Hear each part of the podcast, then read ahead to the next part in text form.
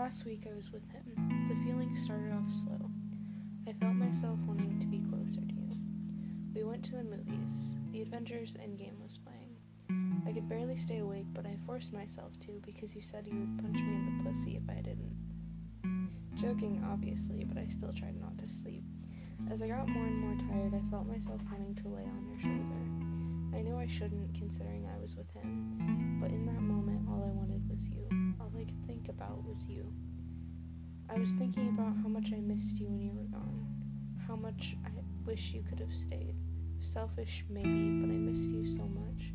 Over those three years, your mom came over a lot. I asked her every single time how you were doing. Good, she would answer, as if good answered all my questions. Good never told me if you were eating, if you were stable, if you knew I loved you, if you were okay, if you were depressed, what meds you were on, if you were still angry, if you were alive, if you even wanted to be alive, if you actually were living and not just surviving. God never told me shit. Eventually, she stopped coming over. I think me asking about you all the time made her upset. I got home that night after the movie, still thinking about how much fun I had with you. I could tell in that moment that I still had feelings for you. That may that I may have been able to ignore them while you were gone, but they were always there. Later that night, I got a text from Dominic. He was asking me a bunch of questions about some stranger who had a crush on me. I knew it was you because the only friend that Dominic and I had in common was you but I played dumb and pretend I didn't pretended I didn't because I didn't want to sound stuck up. Later you told me it was you and I felt my heart sink down to my toes. I went to school the next day and Sebastian was there. The reason I was depressed.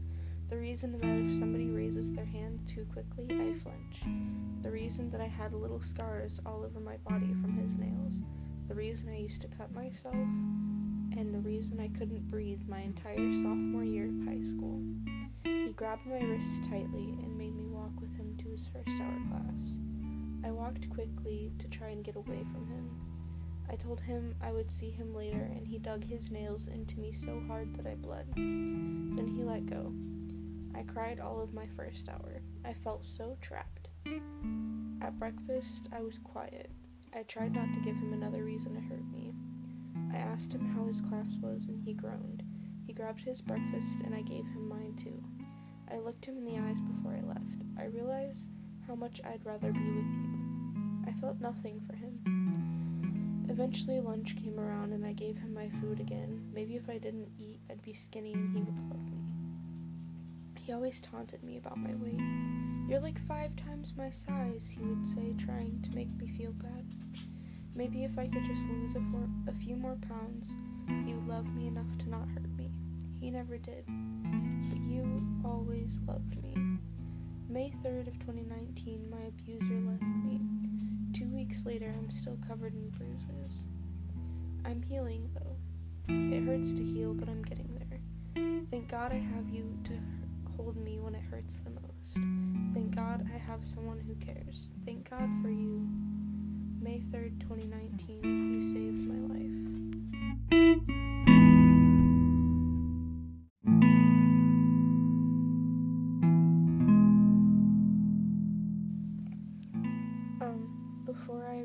This poem, I wrote this a while back. It was probably about a year and a half ago, and it is about self harm. So if anybody's not okay with that, skip this. Cut. April 29th, 2018. I didn't even relapse. I just found a blade and cut myself. I felt it, but it didn't hurt. I was numb, but I had no feeling. Was like I was cutting the, into the skin of someone else's body. Not mine, though. It felt like my body was a shell. I wasn't even sad, I just wanted the pain. I felt like I deserved it like I deserve everything that happens to me. That's what I tell myself every time. No matter how much people tell me that I don't deserve it, I convince myself I deserve it more. For bothering them, for worrying existing. Breathing and noticing that I'm alive is enough to make me want to kill myself. I'm not suicidal and I don't want to die, but suicide to me is like the glowing red exit sign of a concert that isn't bad enough to leave, but that I wouldn't ever choose to be in again. Like school, I won't drop out, but I hate going. Maybe I'll be fine, maybe things will be okay, but until then, I pick up the blade, and I don't want to, and I don't mean to, but I do. And I'm sorry. I'm so, so sorry.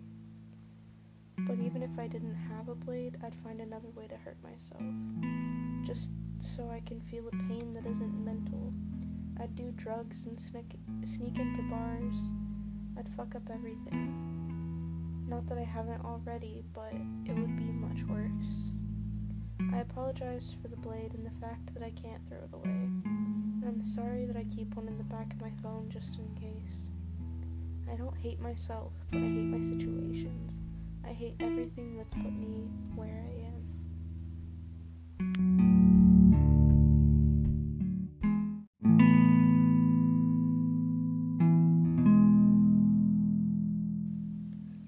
Perfect. November 4th, 2019. We are so perfect together. We are perfect because I'm down for anything and you want to try everything. I love you like I love those long nights spent driving home from your grandma's house. I love you like I love the days that go with them. I love you more than music, bong rips, cold pizza at 4 a.m., and cinnamon popcorn. I love it when you use my thighs like pillows and wake me up with soft kisses. I love you like the stars love lonely eyes. I love you like the wind loves to make the leaves dance. I love you like the water loves the fish, and I love you like the sun loves the flowers. And I love that you love me back all the same. I can never be more grateful. I love you.